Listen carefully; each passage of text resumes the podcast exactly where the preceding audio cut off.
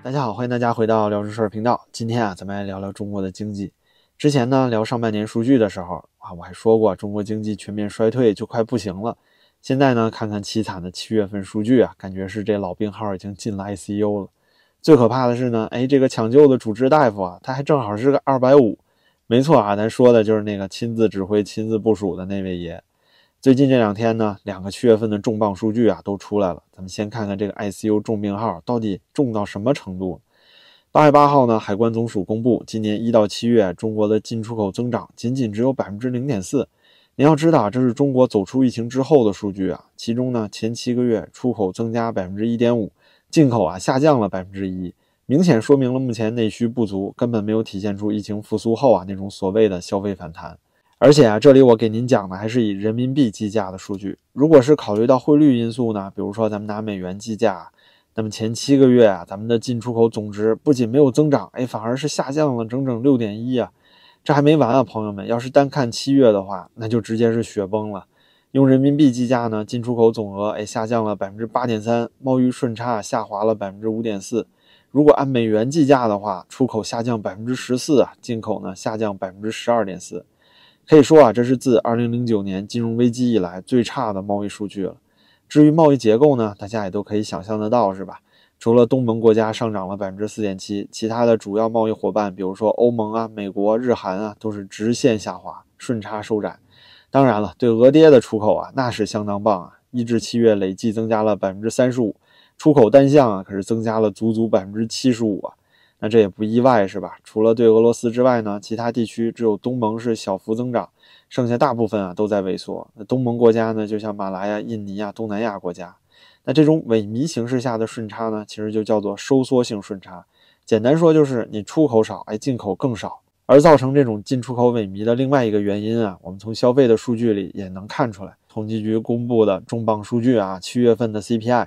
全国居民消费价格指数呢，同比下降了百分之零点三啊，终于进入通缩时期了，下降了，环比上涨百分之零点二，就是说啊，同比去年疫情中的七月啊是下降的态势，而环比几乎没有任何增长的六月呢，仅仅微涨百分之零点二，反映出来的还是那句话，老百姓不花钱了啊，没钱花了，那都不去消费，您说还哪来什么进口呢？再加上咱们进口的大宗商品里啊，高科技类的芯片啊、光刻机这些啊都被制裁了。导致七月份芯片的进口呢是直线下滑，所以说啊，现在中国经济的形势面对的可是内需和外需的双不振，形势啊那绝对是异常严峻了。当然呢，你要说这中国出口里有没有亮点啊，倒也有一个，稍微给大家讲讲，就是汽车了。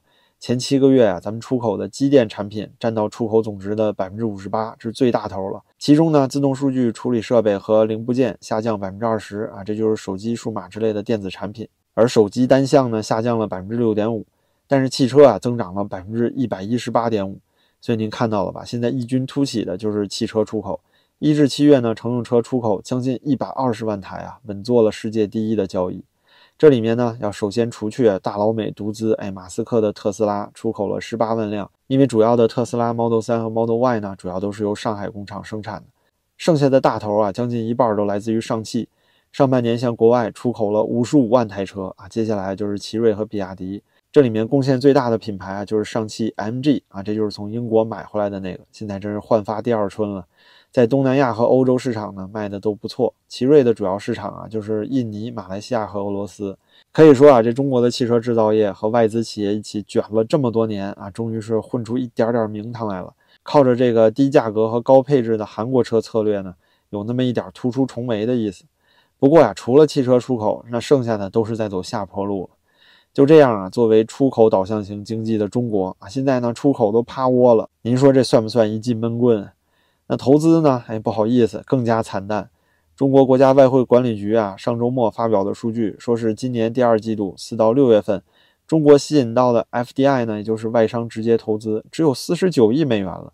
比起第一季度啊一到三月的二百零五亿美元，环比下降了百分之七十六。而同比去年疫情时期呢，降幅则达到了惊人的百分之八十七，这可是自从二十五年前开始有这项统计数字以来，中国史上最低的单季 FDI 数字了。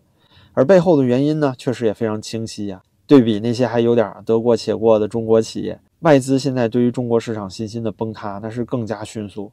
现在最多的就是观望，有不少外商呢都在选择撤资。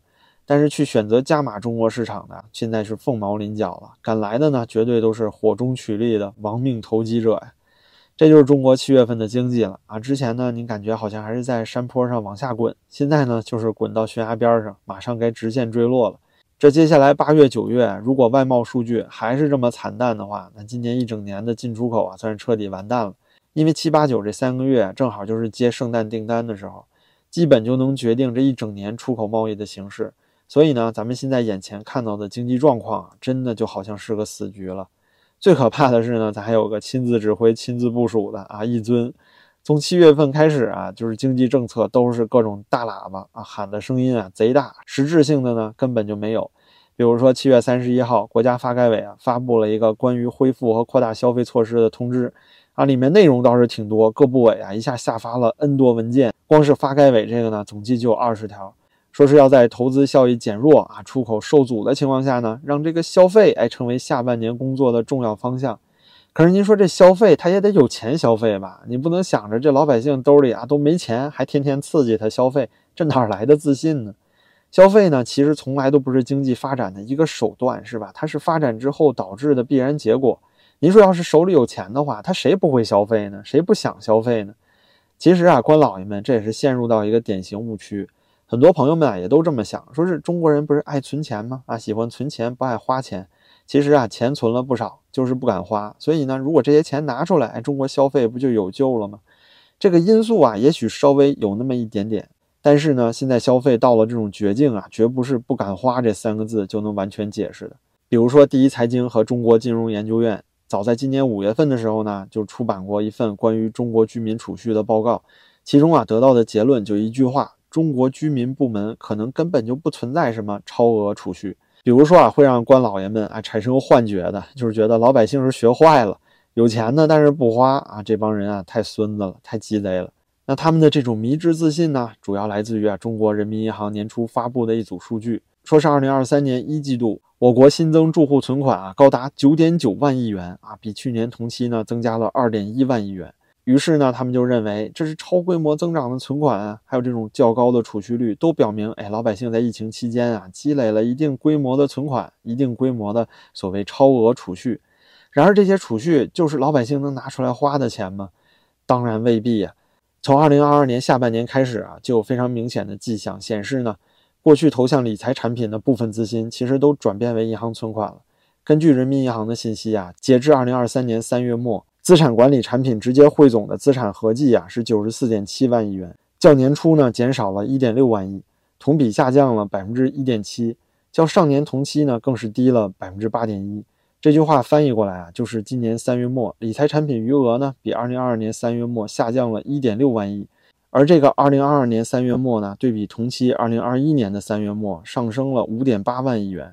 也就是说，理财产品啊是由增长变为下降，这差距呢就有七点四万亿之多。那这些钱呢，肯定有一部分转化为存款了，就会导致这种存款的所谓超常规增长。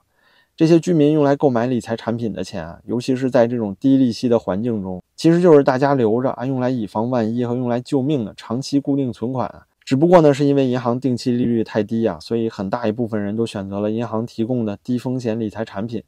那现在这笔钱呢，算是回到存款账户了。那也是因为理财是越理越少。上半年呢，中国金融市场不管是债市还是股市都相当萎靡，因此很多人啊都选择了宁可放在银行里看着它慢慢贬值，也不敢再去承担什么风险了。但这里呢还有另外一个例证，这是来自于西南财经大学金融研究院的报告。虽然主题不一样啊，但是结论差不多。他们认为啊，疫情之下不同群体受到的冲击是极度不均衡的。其中呢，占中国啊六到七成左右的人口，这些中低收入群体受到的冲击明显要大于高收入群体。那收入下降呢，这些中低收入人群啊，消费又基本都是生活刚需，比如说吃饭啊、交通啊、衣食住行这些花销，这就导致他们的储蓄率在这三年里是大幅减少的。这就从侧面印证了官老爷们一直盯着的那个所谓超额储蓄的九点九万亿啊，有多少是中低收入人群的呢？再从现在惨淡的消费数据来看啊，我想这些分析啊就可以一一被确认了。中国的超额储蓄啊，其实根本没有什么是属于这些中低收入群体，有一小部分呢是中产阶级用来做长期储蓄的救命钱，也不太敢花。剩下的一大部分啊，其实都是中国的最高收入群体，也就是说，疫情期间呢还能大发财的那连千分之一都不到的人群。那靠着这极少数的有钱人去拉动消费，做得到吗？就只是看着他们买豪车、买奢侈品，能够让中国社会从经济危机中走出来吗？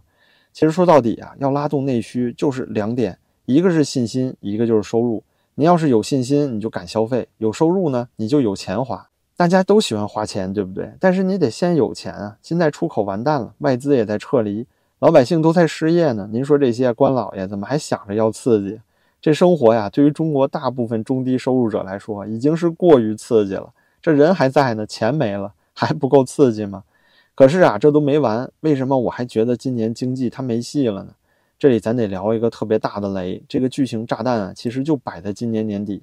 因为呢，最近几次啊，美联储会议明显可以看到火力开始减弱了，这个鹰派的声量啊是越来越弱。尤其是这几个月啊，美国的 CPI 在持续下降。已经回归到了三时代，就业呢还依然是充分状态。但是我们可以看到啊，上个月美国的新增就业人数增长速度开始下降，就意味着美国有极大的可能啊提前去停止缩表加息。那面对着现在五点六拆借率的美国市场，中国现在呢却还是个低息宽松的状态，拆借利率啊只有百分之二点三。我这里用的拆借利率啊，因为这是各国央行的指导基准利率，这就相当于是所有商业银行的一个货币的成本价。那么大家就可以想象一下了，这个现在利率有百分之五点六的美国，就意味着它有足够的子弹去降息来重新激活经济。但是中国呢，现在能调整的空间已经是非常有限了。曾经咱们还有过啊，房地产和大基建这种救命稻草，但是现在呢，量化宽松其实一直早就在做了。现在市场上至少有三百五十万亿的资金啊，在银行里空转，这规模呢，可是比当初的四万亿刺激要大得多得多了。可是效果呀，如果您看看统计数据的话，当初四万亿资金灌进来，一块钱能产生将近两块钱的 GDP，这就是政府投资的下沉和扩大效应。但是现在呢，因为地方政府和民间都是高借贷，政府投资四块钱啊，都产生不了一块钱的 GDP。这也就是说，灌水这招呢，现在在中国社会已经没什么用。那要是真等到美国开始降息，人民币开始有升值压力的时候，那出口肯定会更加颓废，PMI 也就是企业的信心啊，会更受打击。其实您现在已经看到中国的出口数据这么差，可是这已经是在人民币对美元汇率啊七点二五这个相对低的点位了。